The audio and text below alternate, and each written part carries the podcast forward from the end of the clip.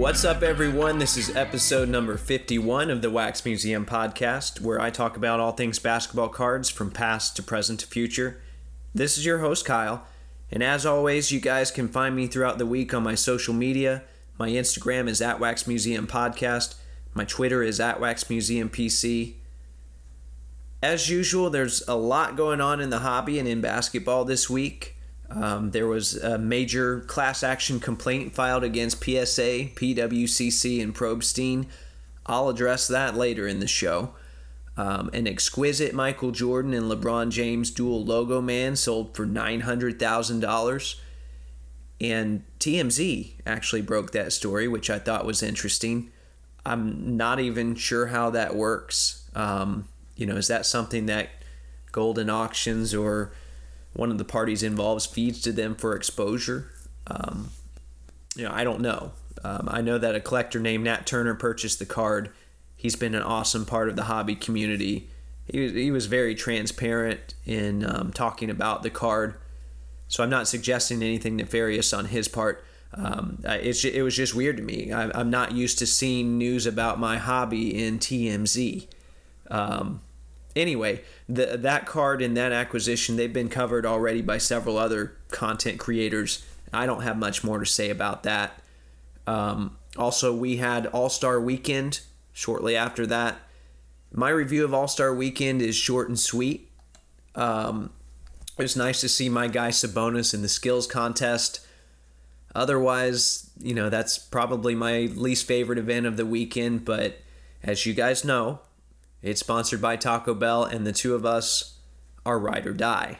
So there will be no more skills contest slander on this podcast. Um, I love seeing Damian Lillard perform. You guys know I'm a fan of him on the court, um, but he performed uh, uh, musically. Um, and, and I think that's another unique way that players can really take ownership of the weekend. So as a big fan of that, I'm a huge Buddy Hield fan. So seeing him win the three-point contest was good. Um You know, it's a shame that the dunk contest had such a wonky ending, but this was a really good dunk contest. And um, one thing I like is that the players are moving further and further away from the props that had become the norm. So uh, kudos to everyone that was involved in that. That was a, a really good evening. Um, then there was the All-Star Game itself. And I think the N B A is going to continue to experiment with the rules a little, but I love the fourth quarter of this game. Um, it was competitive.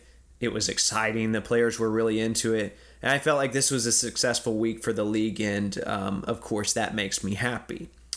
Uh, and then there was the other big event, which is more of an ongoing event, and that's the Great Optic Chase. And I want to talk about that a little bit before I get into the main part of today's episode. I wouldn't say that I'm pursuing Optic as much as I did Prism. Uh, of course, it helped that I had an entire week off from work when Prism came out, but Um, I have gone out a couple of times looking for it. I was only able to find a blaster and three cellos, um, and it was actually my wife that found those, even though we were there together. Um, I have mentioned it before. She, I think she enjoys part of this chase as well. We were at Walmart, and we saw the empty tray that a lot of you are so used to seeing by now, that pink, bright pink tray. Uh, I looked behind all the sports card displays and didn't find anything. I was ready to move on. And, uh, you know, I don't like to linger after a, a defeat, so to speak, right? So she had the eagle eye, though, this week. She found our blaster and three packs positioned so carefully behind the Magic card. So first off, thank you, whoever did that. And then also, that might be something for you guys to consider in the future. You know, scope everything out when you're there. Um, there were a few nice cards in our break, but no, nothing huge. I didn't pull any Zions. I didn't pull any Morants, but it was fun, and my overall impression of the product in person is that it looks really nice. And when I reviewed Prism, I talked about how I like the defined border. Well, Optic has that as well, but it, it's white instead of silver, and I actually I like the look of this product a lot better. Um, I do, however, want to touch on a few of the issues that have come along with this set. And I don't want to just harp on Panini, but it goes back to quality control, which for them this year is an oxymoron. And the the first thing um, that I want to talk about is something they mentioned in their quality control gallery. So they knew it would be an issue, and I guess the thinking was, let's just take care of this ahead of time.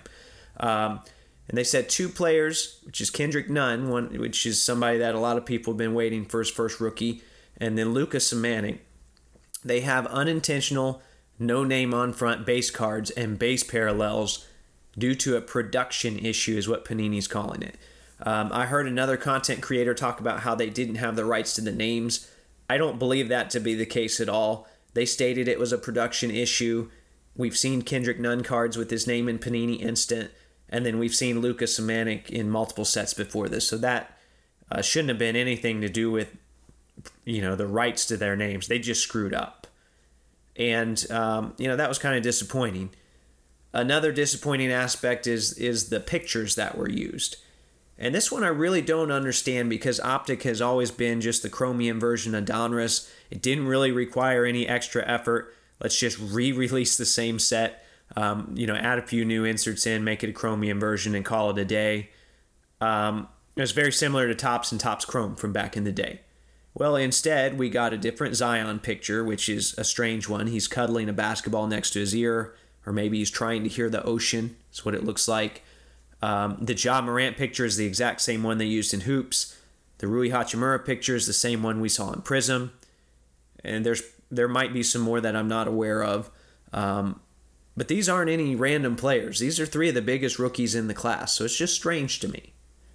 Um, and then finally, you guys know I'm a big Pacers fan. So a bit of a personal gripe, I guess, is that Victor Oladipo's not in the set. Uh, Jeremy Lamb's there. Justin Holiday's there. You know, I know Victor missed a year, but John Wall made it in the set, and we haven't seen him in a while. So that was a little strange to me. But before I move on, I can't discuss the set itself without also discussing all of the chaos that came with it and the pursuit. Um, I talked about my pursuit of Optic. I found a little, you know, it wasn't crazy. Nothing, you know, chaotic really happened, but... Um, Just looking at the logistics of everything this year, hobby boxes of this stuff usually deliver one autograph and twenty inserts or parallels on average. And I felt like even at last year's prices, this was pretty brutal. And the only redeeming graces um, then were the late emergence of the LeBron Silver, the Luka Silver, and the Trey Silver Hollows. Um, I, I know I opened a retail box last year, and my hit was one hundred fifty points. Well, this year, the price on the hobby boxes has skyrocketed. Now, I have no clue what it's even at now. I know some shops at one point were asking three hundred fifty or four hundred. I don't, you know, it might be higher, it might be lower, I don't know. But even in that range, this product is absolutely brutal if you're breaking. Um, and, and I've talked about it before. You know, people can say all you want, buy singles, buy singles, which I agree. I think that's a better strategy. But after a while, the even the price for the singles becomes so inflated just because the product itself is so expensive and people have to recoup those costs. Um, now, on the flip side, though, you have retail, which still has a lot of the same parallels. It's a lot cheaper. It's a lot better bang for your buck. And in theory, it's easily accessible because everyone has a Walmart or a Target close to them. But similar to Prism, people are buying out entire displays when they find them. It's not a rare product necessarily, but it can be very difficult to find. And while some people are buying out these displays to open them, it seems like the majority are buying to flip. Earlier this year, I talked about some of the retail flippers and the logistics they need to keep in mind. Well, prices have gotten so far out of hand that it can actually be very profitable to buy Optic to flip. And um, a lot of people have taken exception to this whole practice because they just want to open some of the product. And um, instead, it's getting purchased and then immediately listed on eBay or Facebook, and then obviously at a very inflated price. Uh, I'm not here to criticize the people that are doing this, but personally, I'm not a fan of it at all. And, and I don't think it's good for the hobby. Like I said, I'm not here to criticize you for that if you're doing it. Um, I think the people that ultimately lose out are the collectors, but I do want to show both sides real quick. So I've chosen two or three message board posts that I think represent each side in the most realistic way, and I want to share those with you. So first, there's the side that's for buying and then immediately flipping. Um, the guy that posted this, he talked about how he was forty-two, he has three small kids, and uh, making trips to Walmart and Target during the week are part of his side hustle. And he said, "I'm not a wannabe distributor, a scumbag, or a turd. Just a family man who works as a coach or teacher and need to make money on the side to do things like save for my daughter's college tuition and future weddings. I know a thing or two about sports cards, and I'm willing to hustle a little bit. I use knowledge that I've earned and am diligent in consistently making my rounds." That type of thing used to be considered a good thing in this country. Uh, and then he later added, "If I can pick up a few bucks here and there, getting my butt to Walmart and Target on a regular basis to check the shelves, I'm going to do it." Okay, so I, I think that's a, uh, you know, you might not agree with that maybe, but that's a reasonable Um, a reasonable person speaking out and talking about why they would do this. On the other side, we do have some people who are exhausted by this whole ordeal. And um, here's a good example that I found from one of those people. He said, "I'm on both sides of the argument. The current state of affairs is what it is, and I can't judge people for legally taking advantage of a hot market. But it sure does get frustrating and disheartening that I try to be on top of things, check stores often, just trying to get a hold of some product to rip at M S R P, and I can never seem to beat the people that are better than me at it. I have wasted so much time stopping at Party City, Big Lots, Walgreens, Dollar Tree, Target, and Walmart. Thank God I don't have a Myers." Finally, um, I'm going to read something to close this segment out that I felt was a pretty sensible piece of advice. And that's just for everybody that's that's a part of this whole thing, everyone that's maybe even watching it from a distance or watching it on social media. I know not everyone will agree with it, but it might resonate with some of you. So um, speaking of this whole thing, this, this one poster said, "It's just a quick dopamine hit and a deep FOMO." That's fear of missing out. "The best thing to do is to wait it out, refrain from paying these insane prices, and understand that there is no shortage of this stuff out there. Much of it will sit unsold on eBay for months." All right, uh, so that's all I have to say for Optic. I'm sure it will be a part of hobby news for a while. Um, we haven't seen the end of Optic. You know, I'm I'm I would like to find some more. I like opening the product. I think it's a good product. Uh, it's probably good that I can't find a lot of it because it's keeping me from buying it. But um, anyway, I need to move on to the next big event from the week, um, which I haven't heard a lot of people talking about, and this forms my main segment for the day. And that is that a collector named Eric Savoy has submitted a class action complaint against P S A, P W C C, and Probstein, quote unquote, on behalf of himself and the class of all others similarly situated. Um, now, the official P D F of the complaint is thirty-nine pages. As usual, I read it through for you. I'm doing the best I can to give you a fair and basic rundown of this thing. Um, you need to read it on your own, though, you know, if you really want to form your own opinion. I don't want to form your opinions. Um, I am going to try and give you some commentary as well to go with it. If you're new to this show, this isn't the first class action suit that I've covered. Way back in April in episode number six, I covered a complaint that revolved around Panini's use of redemptions. Um, just an update for those of you that have listened. Here we are almost a year later, and there aren't any significant updates to report. So I'm hoping something good comes of it still. Either way, it's relevant to the hobby no matter what sports you collect. Make sure you check that one out. Um, it talks some about the process of certifying a class action case, and I don't want to cover all of that again here. Okay, so as I said earlier, this case has three big defendants, P S A, P W C C, and Probstein. Just a side note, I've heard several different pronunciations of Rick Probstein's last name. Look, the guy has an old YouTube channel where he introduces himself, and you can hear the correct version there. It's Probstein with a long O. Um, anyway, this complaint against these three um, basically takes aim at them individually before later claiming that um, a combination of them were in cahoots with one another. So I'm going to go through each defendant, and then I'm going to talk about the RICO accusations after that. So Uh, let's start off with Mister Savoy's major issues with P S A. And they can be simplified like this. P S A is supposedly the expert when it comes to sports cards. Despite that, they graded altered cards. And the complaint also states, quote, P S A should have been able to determine by visual inspection which cards were altered, and even if that had failed, it could have cross-referenced cards that were being submitted for a rating with its previously rated cards and with purchasers of its cards, and determined that cards were being altered and resubmitted, end quote.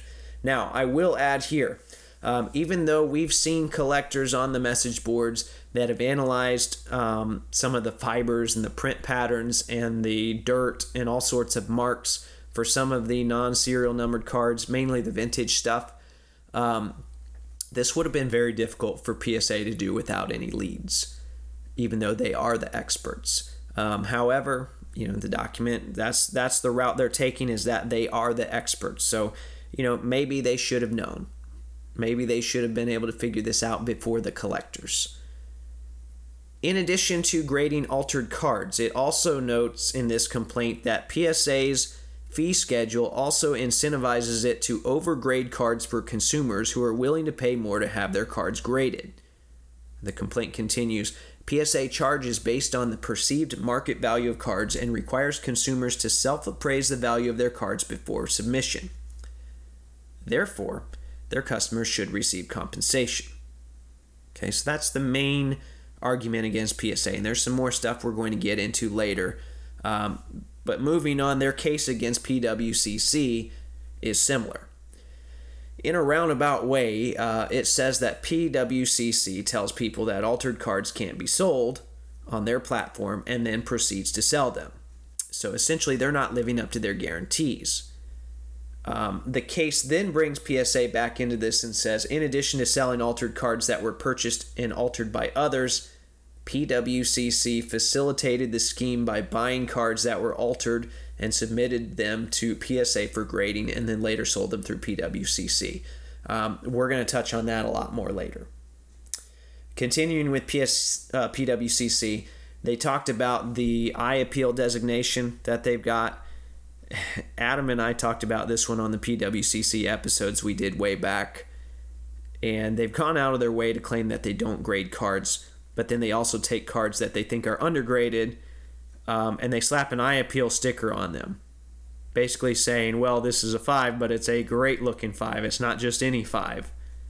So that seems a little contradictory to me. They don't want to be in the grading game, but they're going to do that. So this claim, um, I think they're thinking in that same vein. They said P W C C used the eye appeal ratings to increase sales on cards in which its principal had a direct financial interest. So they took it a step further there. Um, you know, it's no surprise then I agree with the part, at least about the eye appeal, that that is, uh, I'm not a big fan of the eye appeal. I don't know about, you know, if they had that financial incentive in there. I, that's something that we might touch on later on. Um, there is another component in the P W C C section that I think could be difficult to prove. That is that they claim, quote, P W C C allows and encourages its sellers to shill bid on their cards that are being sold by P W C C. And they didn't get into a lot of specifics here, but um, I have a gut feeling that this portion of the case will revolve around a Joe DiMaggio baseball card from the nineteen thirty-six Worldwide Gum set. Um, it's received a lot of attention in the last several years, and I want to tell that story real quick because um, a lot of you probably haven't seen or heard about that. Uh, I am going to preface this story by saying that the collector involved had a bit of a public dispute with P W C C, so I'm not going to take um, everything that either one of them said as gospel, but I'm going to try and piece at least the events together of the accusation and the response, and then you guys can go from there. So this collector's name is Courtney, um, and he was ultimately banned by P W C C, and they were very clear about uh, letting everyone know that.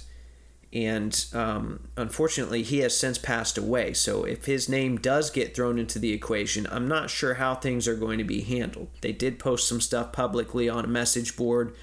Um, I'm assuming that that's fair game. Anyway, the story goes that P W C C C E O Brent Hudgens bought this Joe DiMaggio card as an S G C fifty from Robert Edwards Auctions in the spring of two thousand fifteen for six thousand six hundred dollars. The card was later cleaned or restored in some way and slabbed as a P S A seven, which was a population one. Um, it is clear when this second card, when this card appeared as a P S A seven, though, it's clear that these are the same card because there's the same discoloration marks on the front. Um, they have the same centering. They have the same exact print dots. There's a, um, I think there was a tape stain. So there's a lot of stuff that all matches up. Um, and that's kind of how you do have to go about it with these vintage cards. Well, that was spring of twenty fifteen. Then in August of twenty fifteen, Brent sold this card privately to Courtney, who's the collector that I mentioned earlier, um, for seventy-five thousand dollars as a P S A seven without disclosing the whatever you want to call it, cleaning, alterations, um, you know, whatever was done to that card. And um, obviously, you know, this guy has mentioned multiple times he would not have purchased that card had he known the history of the card, which, by the way, Brent did know. Um, in twenty sixteen, the card was then sold by Courtney to another buyer. He still didn't know about the alterations to this card, um, who then consigned the card back with P W C C in February of twenty seventeen. So it kind of circled back around to Brent. Um, And this time the card sold for fifty-two thousand dollars. And remember earlier, the original sale, the original purchase by Brent was six thousand six hundred dollars. So that's um, quite the gain. Now, during the course of that final auction, Courtney, he sought to win the card back. He lost some money on it at one point, which he talks about it. You know, that wasn't a big deal to him. He's not upset about that. Uh, but now he wanted to win the card back, so he, he bid on it. And he stopped, though, when it was revealed on the Net fifty-four forums that the card was indeed altered, because somebody had seen it posted to eBay. They recognized the card. They traced it back. So during the middle of this auction, um, it was revealed. Um, according to him, according to Courtney, Brent texted him and asked him to keep the bidding going. Um, now, that exchange was originally posted on the Net fifty-four forums, but has also been posted in a couple of places. I found it pretty easily on the Sports Card Radio website, and it reads as follows. Um, Brent texted him, "Please grab the high bid on the DiMaggio. It looks too much like you're just pumping the auction, and I've had a few people complain. You'll be outbid." And Courtney responded, "I'm bidding in uh, one K increments like you asked previously. Cancel my bids if there's a problem. I'm not doing anything ten million other people don't do." Well, what was Brent's response? He said there are many bids under the one thousand dollars amount. Let's not play games. Just take the high bid. I assure you the bid will go higher. Um, so that that was a lot of it was Courtney's side of the story. So I did want to try and present as much as the other side as I possibly could. Um, Brent's wife, Betsy, logged onto the Net fifty-four forums and she posted their side of the story. And she said, "It might seem hard to believe to our few skeptics, but asking Courtney to take the place as the high bidder was done to avoid us having to cancel his bids, which would affected the which would have affected the integrity of the auction. We certainly would have preferred he never bid at it at all on this card. His sequential bids were damaging to the auction atmosphere, yet we couldn't cancel the bids because it was not technically outside our policy.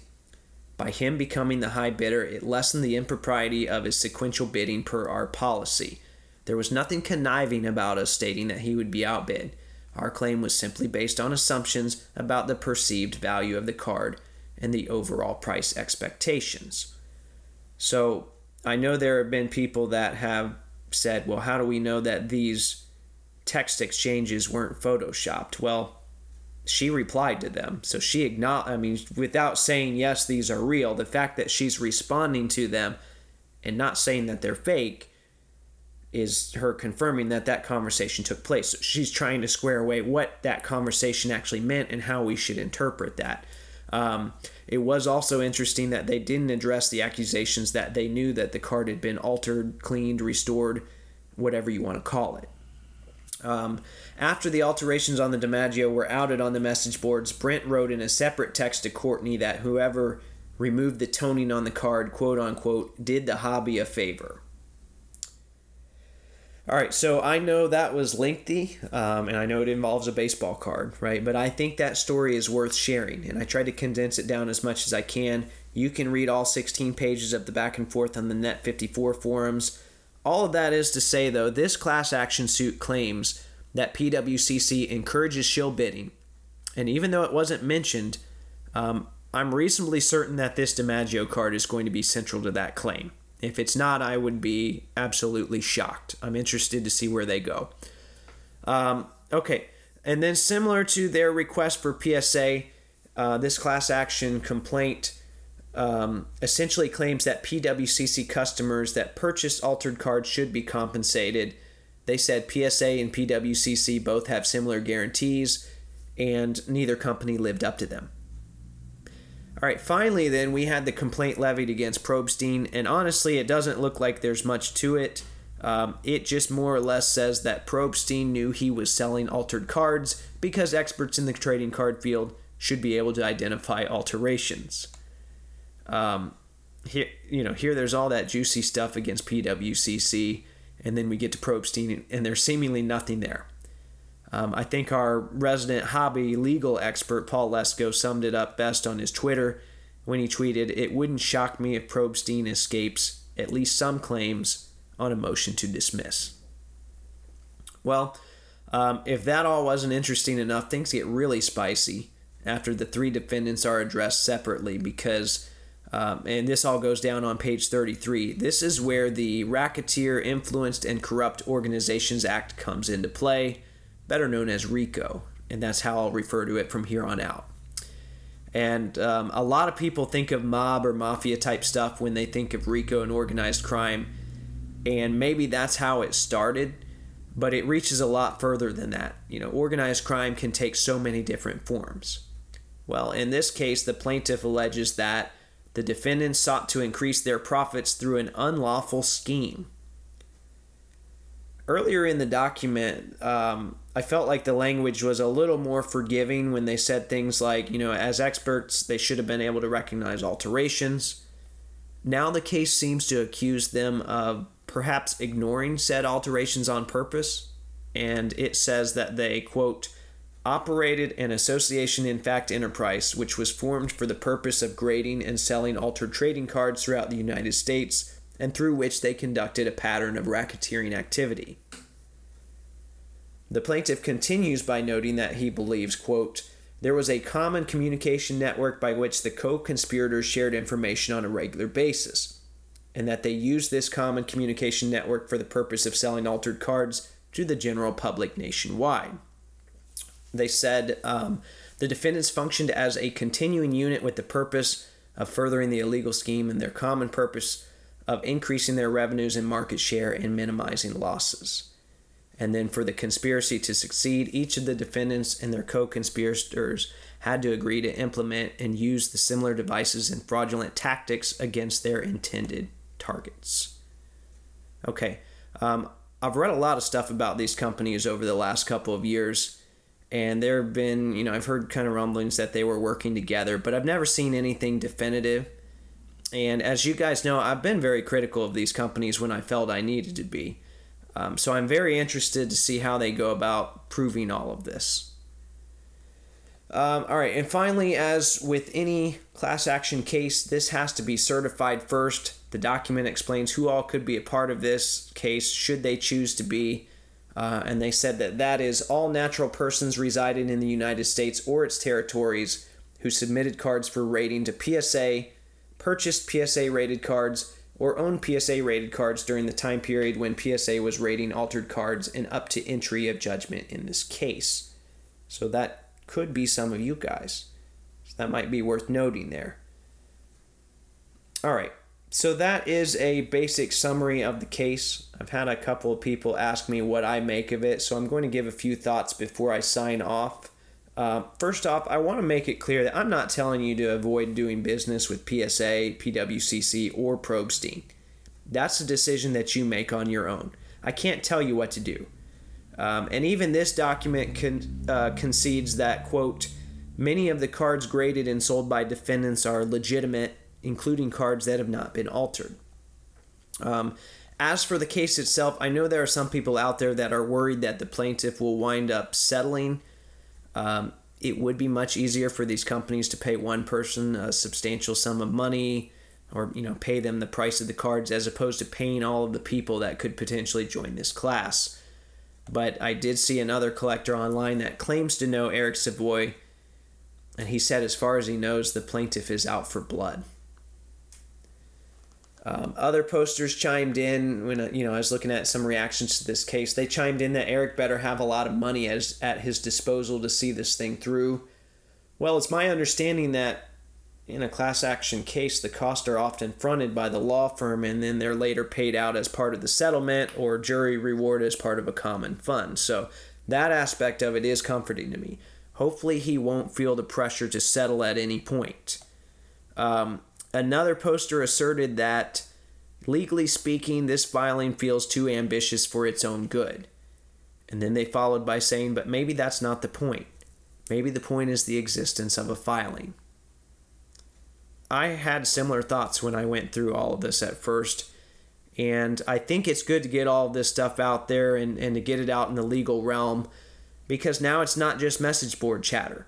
You know, now this thing actually, um, it feels like it's moving somewhere, even if slow. But it does feel like they bit off a bit more than they can chew. And maybe I'm underestimating their legal team. I don't, you know, I don't know them. I, I hope I am underestimating them.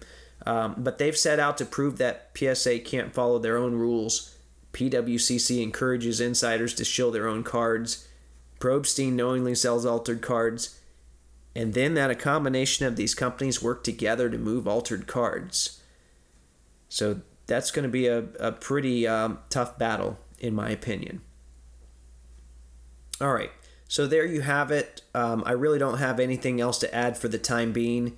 I would suggest, if, if you aren't already, make sure you're following Paul Lesko on Twitter. He's a great source for all things legal in the hobby. Um, I feel pretty confident that he's going to t- uh, keep a close eye on this one as well. With that being said, I'd love to hear from you guys. I talked about Optic towards the start of the episode. Have you found any yet? Um, if you have, what are you doing with it? What's your stance on, on all of the um, immediate flipping? And then also, what are your thoughts on this class action complaint? Where do you stand on purchasing cards from P W C C and Probstein, or where do you stand on grading cards with P S A? Let me know on my Instagram, which is at Wax Museum Podcast, or my Twitter, which is at Wax Museum P C. In the meantime, if you like the content I'm providing, please subscribe, rate, and review on iTunes, Spotify, or Google Play. Hit up the Podbean site for a link to the merch store. Tag Taco Bell and let them know they can pay me in burritos. And until next time, this is the Wax Museum Podcast.